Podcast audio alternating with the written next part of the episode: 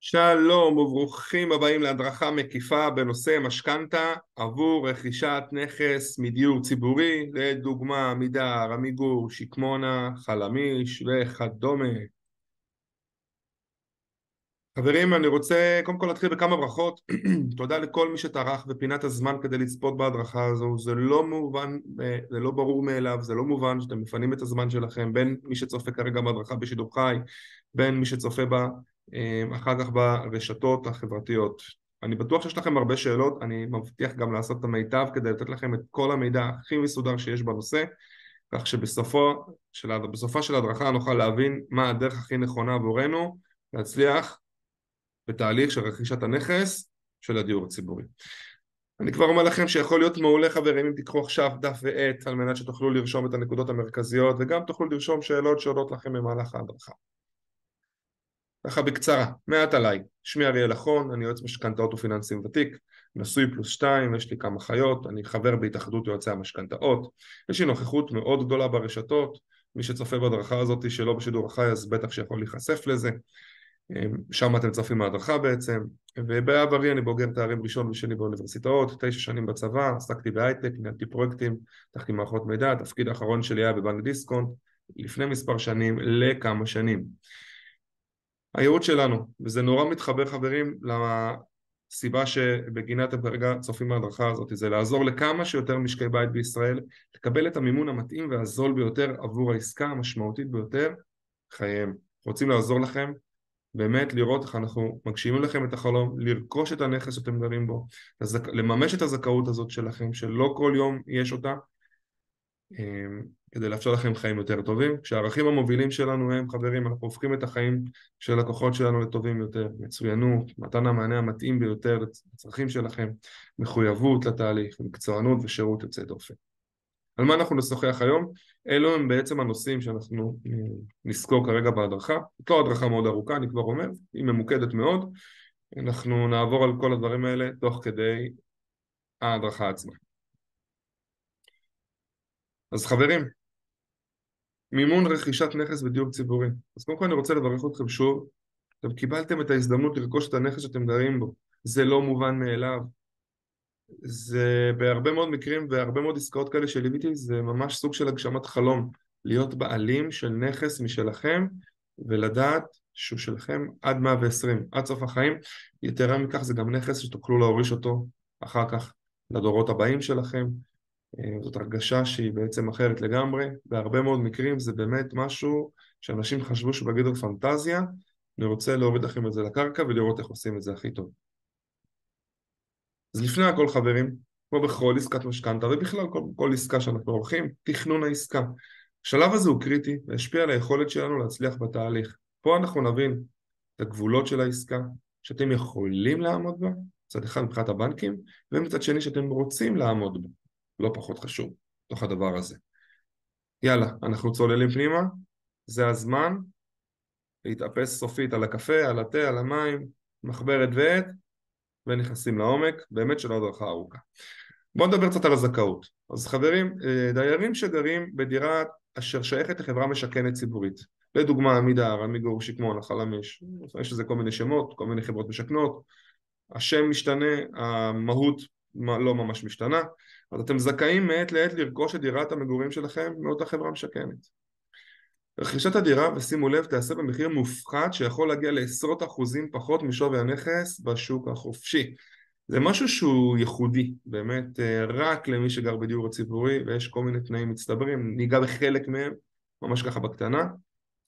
אתם באמת יכולים לרכוש את הנכס הזה בהנחה שהיא אפילו דרמטית, של המון כסף, המון כסף, שאתם מקבלים הנחה לעומת השווי של הנכס הזה בשוק החופשי. לגבי התנאים, אני יודע שכבר ככה אני רואה בצ'אט עולות שאלות, רגע, ואיך אני זכאי, כמה אני זכאי, תראו, זה נקבע על ידי החברה המשכנת ישירות, יש תהליך סדור לכך, כלומר, אנחנו פחות נדבר על התנאים המצטברים, כמה שנים גרים, כמה ילדים, בסדר וכו', אנחנו נדבר על הדברים היותר כלליים, לפחות ברמת התנאים. מה שכן אני כן רוצה לציין, שיש לקחת בחשבון שברוב המקרים על הדייר לגור לרוב משהו כמו חמש שנים לפחות בנכס, וצריך לוודא שלא קיים חוב לתשלומי שכר דירה וכדומה לחברה המשכנת. אני אחזיר אתכם כמה פעמים במהלך ההדרכה הזאת, לוודא את התנאים של הזכאות המלאים והאישיים שלכם ישירות מול החברה המשכנת, ובכלל, סעיף האחרון פה בשקף, באופן כללי יש לעמוד בקשר מול החברה המשכנת בכל מה שקשור לזכאות, מבצעים שעורכים, מתי אני יכול לקנות, איך בדיוק, כל הדברים האלה מול החברה המשכנת. אנחנו יותר נתמקד תכף בפן הפיננסי. מה שכן, בתהליך יש מספר הוצאות של כמה מאות שקלים, בין אם זה תשלום עבור פתיחת תיק בחברה המשכנת, שמאויות, עמלות וכדומה. החברה המשכנת, שימו לב חברים, תוחמת את התהליך בזמנים מאוד ברורים להשלמת העסקה, משהו כמו מאה ושמונים ימים מיום קבלת אישור, הזכאות הכללית, עד למועד סיום רכישת הנכס, על כל המשתמע מכך. זה נשמע לכם המון זמן, מאה ושמונים ימים, זה כמעט ממש חצי שנה, אבל ראיתי כבר יותר מדי אנשים שלקחו את הזמן, לא עשו את זה, התמהמהו, ופתאום מצאו את עצמם עם השעון על הקיר, או מפספסים זכאות, אז אל תקחו את זה כאילו יש לכם הרבה זמן, כי יש תהליך, תהליך הזה הוא, הוא בירוקרטי, בוא נגדיר אותו ככה, הוא, הוא לא קורה ביום אחד, הוא בירוקרטי, ולכן תעשו אותו, מי שבאמת מתכוון להיכנס לעסקה, תעשו אותו הכי יעיל במהיר שאפשר, זה לטובתכם. שימו לב לעוד משהו, ההנחה שאתם מקבלים, ההנחה המותנית הזאת היא מותנית לטווח של כחמש שנים נכון להיום, זה יכול כמובן להשתנות, ולכן גם אם אתם מכרתם את הנכס שלכם, קיבלתם אישור ומכרתם אותו, ההנחה שקיבלתם תלווה אתכם עד לסיום אותה תקופה, תירשם גם על הנכס הבא שתרכשו, עד לסיום תקופת ההתניה, שוב אני אומר, מידע מלא ואיך בדיוק מול החברה המשכנת, אני כן רוצה, קחו בחשבון, שברוב המקרים זה לא עסקה של אקזיט, יאללה, בואו אה, עכשיו נקנה את הנכס ומחר נמכור אותו ונהנה מהרווח, יש כל מיני התניות שמועדות למנוע את הדברים האלה, מול החברה המשכנת תקבלו את כל המידע. עוד משהו שחשוב לי לומר, בפן האישי שלכם, יש לקחת בחשבון, חברים, שהחזר החודשי על המשכנתא, ברוב המקרים, יהיה יקר יותר משכר הדירה שאתם משלמים היום. שכר הדירה ברוב המקרים הוא מסובסד ומאוד נמוך, והמשכנתא היא הלוואה, אוקיי? התחייבות היא קצת שונה. מהצד השני, כמו שאמרנו, פעם הפעמים, זה מאפשר לכם לרכוש את הנכס ולהיות הבעלים שלו, ואין לזה תחליף ברוב המקרים, לדעת שזה נכס שלכם, ובתוך כמה שנים סיימתם לשלם עליו, בעזרת השם, נהיה בבים שלמים, ומשם אפשר ממש לחלום, לחיות את החלום הזה. הנה, לדוגמה, חברים, מסמך של חברת עמידר, שזאת הזכאות אחרי שנערכו בעצם השמאויות, ואחרי שנקבע אחוז ההנחה, זה ממש יכולים לקרוא את הנתונים, אוקיי? זאת עסקה אמיתית שאני טיפלתי בה אה, לאחרון. כמובן שמחקתי את כל הפרטים המזהים, כדי שחלילה לא נחשוף את השם של אה, אותו בן אדם. אנחנו דיברנו קצת על התנאים והזכאות מהצד של חברה, חברה המשכנת, בואו נדבר על העולם של המשכנתא, חברים. אז הקריטריונים לקבלת משכנתא הם זהים למשכנתא רגילה. צריך הון עצמי, כמובן הרבה יותר נמוך, יכולת החזר שעומדת במשכנתא שאני רוצה לבקש מהבנק, וכמובן התנהלות פיננסית שהיא תקינה. אם יש פה מישהו שכרגע הוא לא מתנהל בצורה תקינה, יש איזה שם בעיות, כנראה שזה פחות יעבור מסך, אם בכלל בבנק, צריך לראות אם יש חלופות אחרות. ההון העצמי הנדרש לתהליך, חברים, הוא נמוך בצורה דרסטית מאשר במשכנתא רגילה, ועומד על לפחות חמישה אחוזים משווי הנכס לרכישה. לדוגמה, להבדיל מ-עשרים וחמישה אחוז בשוק החופשי של ההון העצמי, כמובן שזה תלוי בעסקה, אני לא, לא נכנס פה, אנחנו נעשה דוגמה תכף, אבל רק שתבינו שההון העצמי הוא בגדול, ברוב המקרים התחיל ב-חמישה אחוז. עכשיו שימו לב לעוד משהו, שגם כאן, למרות שיש פה הון עצמי קטן, וברוב המקרים המשכנתא היא לא מאוד גדולה, צריך לקבל אישור עקרוני מהבנק בטרם התקדמות. אוקיי? כלומר, אני לא רוצה להתקדם סופית לשום דבר לפני שיש לי אישור עקרוני לבנק, אבל צריך להגיע עם אותו מכתב זכאות, אותו מכתב שהראיתי לכם בסעיף הקודם כאן, צריך להגיע לבנק עם המכתב הזה. אם אני רק התחלתי את התהליך, הם כמובן יכולים להתייעץ איתי, אנחנו נבדוק את כל הגבולות, אבל לבנק אני לא באמת יכול לגשת עד שאין לי את המכתב הזה, או דומה לו בחברה משכנת אחרת, כי לא באמת מבינים את המספרים, הבנק לא יודע להגיד תכלס מה מחיר הרכישה, מה שווי הנכס, מה מחיר הרכישה, וכמה הנחה קיבלתי. אז אותו מכתב זכאות, סופית, התקבל אחר שבוצעו שתי שמאויות, הגדירו את שווי הנכס ואת אחוזי ההנחה שאתם זכאים להם, וכמובן, כמו שאמרתי, ללא זה לא ניתן יהיה להתקדם בתהליך. עכשיו שימו לב, לגבי אישור עקרוני. חברים, אישור עקרוני יש כל מיני צורות להשיג, אני מדבר על אישור עקרוני שעבר בקרת מסמכים, זאת אומרת שזה אישור עקרוני. שהגשנו תיק, הגשנו ניירת פיננסית, עשינו את כל מה שצריך, מה שנקרא by the book, לפי הספר, הבנק אישר את זה אחרי שראה את המסמכים, ההכנסות, התחייבויות, התנהלות פיננסית, את הזכאות שלכם ועוד כל מיני מספר נתונים אחרים. אני לא מדבר כרגע על אישור עקרוני שהוא דיגיטלי או שהוא אחרי שיחת טלפון עם בנקאי, פחות הסיפור, כי זה בסדר להוציא את האישורים האלה, אבל זה לא תופס כל כך מים, הבנק באמת לא, לא יכול לעמוד מאחורי האישור הזה, היות וזה אישור שהוא הצהרתי, אתם הצהרתם, לא שלחתם מסמכים, לא באמת הבנק בדק את הנתונים שלכם לעומק, רק להסתכל על מה ששלחתם ונקבל את טוב. עכשיו, שימו לב, בחלק מהמקרים יידרש לשלב לווה נוסף למשכנתא מקרבה ראשונה, אלא במקרים מאוד ספציפיים, ככל וישנה יכולת החזר שהיא נמוכה. זה לא סוד שבלא מעט מקרים של לווים, אנשים שגרים בדיור הציבורי, ההכנסה שלהם היא כנראה נמוכה או נמוכה מהממוצע. ולכן גם כשמדובר במשכנתא שהיא לא הכי גבוהה, לפעמים היכולת ההחזר כפי שמגדיר אותה בנק ישראל, לעניין הרגולציה, היא לא מספקת. אנחנו צריכים לשים את זה על השולחן.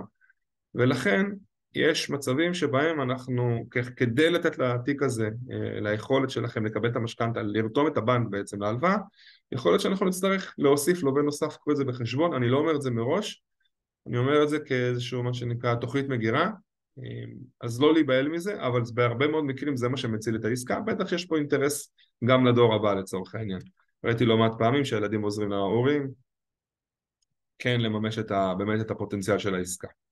עכשיו שימו לב, יש בחלק מהמקרים, אפילו נוכל לשקול לקחת הלוואה רגילה ולא משכנתא, ככל שמחיר הנכס הוא נמוך, והדבר ישים מבחינת יכולת של המשפחה לגייס את הכסף ולעמוד בהחזרים החודשיים. למה אני כן מציע את זה? כי לפעמים זה פחות התעסקות עם בירוקרטיה של המשכנתא. המשכנתא זה בירוקרטיה, בטח שזה דיור ציבורי. בירוקרטיה, בירוקרטיה קצת יותר ארוכה, לא שהבירוקרטיה חלילה מפחידה אותם. אבל שתדעו, אז בחלק מהמקרים לפעמים באמת השווי של הנכס הוא נמוך, מחיר הרכישה הוא נמוך, והמשפחה, הילדים, הלווים יכולים להתארגן על הלוואה לפעמים שהיא לא במשכנתא, יש פחות התניות שם, מבחינת יכולת החזר וכדומה, ולפעמים פעם ב, יוצא שאנחנו לוקחים הלוואה ולא משכנתא, אז גם את זה תיקחו לכם מחשבון. כמובן כל דבר דורש תכנון, אני מראש אומר את זה, כמו שאמרתי בהתחלה. קצת, אבל ממש ממעוף הציפור על עלויות המשכנתא, על הריביות, על מחיר הכסף. אז תראו, ממה מושפע מחיר הכסף, אוקיי? הריביות, ובכלל הבנק, איך הוא נותן לי אישור? אז צריך לראות את אחוז המימון משווי הנכס, צריך לראות את טיב הלקוח, אה, הכנסות, התחייבויות, התנהלות שלכם, דירוג אשראי, ועוד ועוד ועוד. סביבת הריבית במשק, הרכב המסלולים, סוג המשכנתא שאנחנו לוקחים במקרה שלנו זה משהו ככה מאוד uh, מיוחד, uh, יש לזה כל מיני, תכף תראו, תנאים מיוחדים למשכנתא שלנו. אז בסופו של דבר, הריביות שאנחנו נקבל, נקבעות על, על בסיס כל מיני קריטריונים, שביחד, אוקיי, כולל ההכנסות שלכם, כמו שאמרנו, בהתחייבויות וההתנהלות שלכם, ביחד, הבנק יוכל להגיד, אוקיי, זה מה שאני, אני כן יכול לאשר את הבקשה, לא יכול לאשר, יכול לאשר פחות, יכול לאשר. בדיוק את מה שביקשתם, דרך כל הנתונים האלו, הצטרפות בעצם שכל הנתונים האלו. בואו ניקח סימולציה. איך בעצם הבנק מחשב את המשכנתא שאנחנו יכולים לקבל?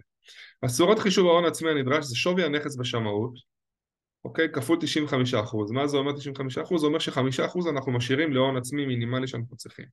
מינוס סכום ההנחה שהתקבלה מהחברה המשכנת. בואו ניקח דוגמה. נכס ששווי שוק שלו לאחר ביצוע שתי שמאויות שווה מיליון מאתיים, קיבלנו הנחה של שמונה מאות אלף, אני לוקח מספרים דומים לעסקאות דומות, כן, לשם הדוגמה. מחיר הרכישה אם ככה הוא ארבע מאות אלף, אוקיי? אחוז לחישוב הבנק זה תשעים וחמישה אחוז, זאת אומרת שאני יכול בעצם לקבל בגדול, החישוב יהיה על בסיס מיליון מאה וארבעים, זה אומר ש-שישים אלף שקלים ההון עצמי הנדרש המינימלי, והמשכנתא המקסימלית אחרי שחישבנו סכום ההנחה היא שלוש מאות וארבעים אלף. בואו ניקח עוד דוגמה, נכס שנרכש במיליון, וההנחה היא שש מאות שמונים ושתיים אלף, כשמחיר הרכישה הוא שלוש מאות שמונה עשרה אלף. אז בשביל העסקה הזו אנחנו צריכים הון עצמי של חמישים אלף שקלים, ומקסימום משכנתא שנוכל לקחת, אוקיי, מאתיים שישים ושמונה. בואו ניקח עוד דוגמה. שמונה מאות שלושים מחיר רכישה, סליחה שווי שוק, ארבע מאות שלושים ושתיים הנחה, שלוש מאות תשעים ושמונה אלף מחיר רכישה, מה שמביא אותנו להון עצמי נדרש של ארבעים ואחד אלף וחמש מאות ו-שלוש מאות חמישים ושש אלף וחמש מאות. עכשיו שימו לב, כל עסקה היא לגופה, יש נכסים שמשווים פחות, יש נכסים שמשווים יותר, אבל למה אני מראה לכם את זה? כמובן שהסימולטור הזה קודם כל קיים אצלנו, יכול לשלוח אותו למי שירצה כמובן, או לעזור לכם לחשב, הכל ככה מובנה, אז זה מחשב את זה אוטומטית, רק צריכים לדעת את המספרים.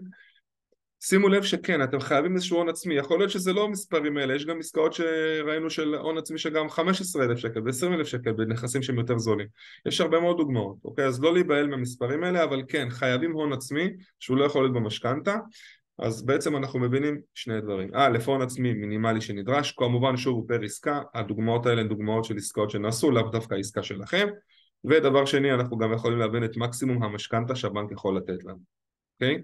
זה גם כן מאוד חשוב, ואז אנחנו בעצם בהצטברות של ההון העצמי הנדרש, פלוס העמידה ביכולת החזר של המשכנתא הזאת, בין אם זה לבדכם, או עם תוספת של עובד נוסף לקרבה ראשונה, הדבר הזה יכול בעצם להביא אותנו, כן, להצליח להגשים את אותו חלום של מחיר הנכס. כמובן, שוב אני אומר, תרצו אחר כך שאני אשלח לכם את זה בשמחה, תרצו לדבר איתי על מנת שנוכל לעמוד על המספרים המדויקים, כמובן באהבה גמורה, אני אראה לכם בדיוק את הכל. הנה, לדוגמה, לגבי קבלת המשכנתא, אז התהליך נקרא מסחירות לבעלות, זה מוכר כמובן בבנקים למשכנתאות, אתם רואים שיש פה באישור העקרוני, אוקיי? מעבר מסחירות לבעלות, כפוף כמובן לנוהל, בסדר, כפוף לכל הסיפור, תעודת זכאות והכל, יש לזה ממש מסלול מיוחד מה שנקרא, יש מסלול מיוחד או, או פרוצדורה מיוחדת שנקראת מסחירות לבעלות, שמוכרת בבנקים למשכנתאות, והיא כמובן שנים שעושים אותה. הנה דוגמה, למשל, חברים, אה, להרכב הלוואה, הנה מסלול, אוקיי? שאתם יכולים לקבל אותו בהטבה, שזה מסלול זכאות למשכנתא בריבית מועדפת, שהיא קבועה וצמודת מדד, בריביות באמת נמוכות ביחס למה שקורה בשוק באותה נקודת זמן, וככל שעוברים את גובה תקרת הזכאות, ניתן לשלב מסלול נוסף בכפוף ליכולת החזר. המסלול הזה של הזכאות למשכנתא בריבית מועדפת היא עד חמש עשרה שנה, עד מאה ושמונים חודשים, לא יותר מזה, והמסלולים האחרים יכולים גם להגיע בחלק מהבנקים אפילו עד שלושים שנה, כמובן שזה תלוי בגיל, זה תלוי ביכולת ההחזר, אבל כן. אל תקראו כרגע את הריביות ואת המספרים, זה רק דוגמה למשל לעסקה שבוצעה. זה ממש נתונים אמיתיים של עסקאות שבוצעו. איזה הוצאות נוספות ישירות יש לכם בתהליך, אם זה פתיחת תיק בבנק, שלוש מאות ושישים שקלים, נכון להיום, נוטריון ורישום המשכנתא ברשם המשכונות, כ-חמש מאות שקלים. חברים, אנחנו ככה מגיעים לסוף, אמרתי לכם, זאת הדרכה הפעם מחסית שהיא לא מאוד ארוכה, כי המידע פה הוא מאוד מאוד חד, אני רוצה להציע לכם, אני רוצה להציע לכם הצעה, אני רוצה לעזור לכם, כמו שאתם מבינים, שיש לי את הידע, ואת ה, את הניסיון הרב בהרבה מאוד עסקאות שכאלה, לעזור לאנשים בכלל להגשים את חלום רכישת הנכס, ובטח בדיור הציבורי, תנו לי לעזור לכם. אני קורא לתהליך הזה משכנתא בפיג'מה. מה זה אומר? שאתם נשארים בבית עם הפיג'מה, ואנחנו מטפלים עבורכם בתהליך.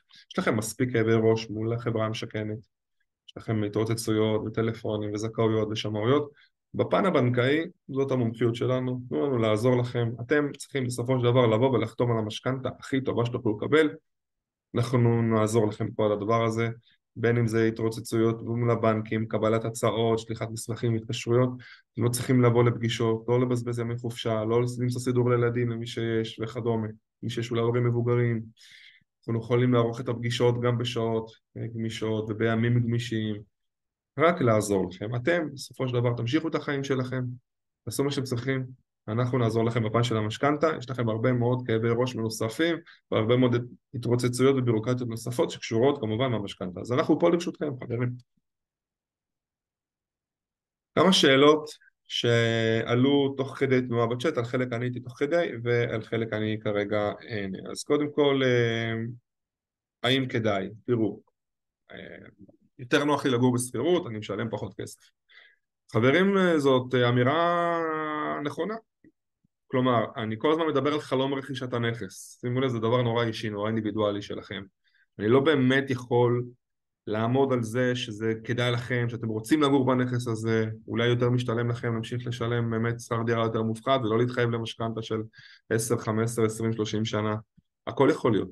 אני רק מסתכל על התמונה הגדולה, תראו, הנכס הזה אתם מקבלים אותו, זו דעתי כמובן, אתם מקבלים אותו בהנחה מאוד גבוהה, בעשרות אחוזים פחות, לפעמים גם מגיע ל-שמונים, שמונים פלוס אחוז, פחות ממחיר השוק בחלק מהמקרים, לא בכל עסקה, לא בכל מקום, אבל הרבה מקרים, ואתם יודעים, מקסימום תחזיקו בנכס הזה מספר שנים, תסתיים לכם ההתניה ותוכלו אחר כך גם, גם כן למכור אותו במחיר יותר גבוה, או יהיה לכם מה להוריש לדור הבא. אבל זה כמובן, חברים, שימו לב שזה דבר נורא אישי. הייתה פה עוד שאלה בצ'אט מאוד חשובה, אני, האם אני חייב לקחת חמש עשרה שנה, אם אני רוצה לפחות? שאלה נהדרת. אז תראו, לגבי פחות, שימו לב ש... זה בסדר, אפשר לקחת גם בפחות, אף אחד לא מחייב אותי לקחת משכנתא ל-חמש עשרה שנה, ל-עשרים, ל-שלושים שנה. אם יש יכולת החזר מתאימה, אני יכול לקחת את זה. בגדול משכנתא ניתן לקחת עד גיל שמונים, או עד גיל, או עד uh, שלושים שנה, הקודם מביניהם. כמובן יש פה סייגים, יש פה כוכביות, לא ניכנס להכל כרגע. מי שרוצה פחות, ויש לו את אותה יכולת החזר שדיברנו עליה קודם, מבחינת מחיר הכסף, אז זה מעולה. עלתה פה ככה איזושהי אמירה לגבי ביטוחים, אני רוצה להתייחס לזה באמת. אז תראו, לגבי ביטוחים, חברים, שימו לב, ולא מעט מקרים מדובר באנשים ולווים שהם כבר לא צעירים, או לא הכי צעירים. זאת אומרת שכל סוגיית הביטוחים, נדרש פה גם ביטוח חיים, זאת עוד הוצאה שתצטרף לתשלום החודשי של המשכנתא, היא לא קשורה למשכנתא, היא, היא, היא נעשית מול חברות ביטוח. אז כן, קחו בחשבון שזאת עוד הוצאה. כמובן, עוד פעם, ברוב המקרים, המשכנתא היא לא כזאת גבוהה, וקחו בחשבון שאם חלילה יש בעיות בריאותיות או איזשהם עניינים של גיל, אז יכול להיות שזה קצת מייקר את הפרמיה, אבל כל מקרה לגופו, אני כן מציע שכבר בשיחה אנחנו נדבר על זה. אני תמיד שואל את השאלות האלה, בטח שמדובר באנשים שהם כבר בגילאים קצת יותר מתקדמים, אוקיי?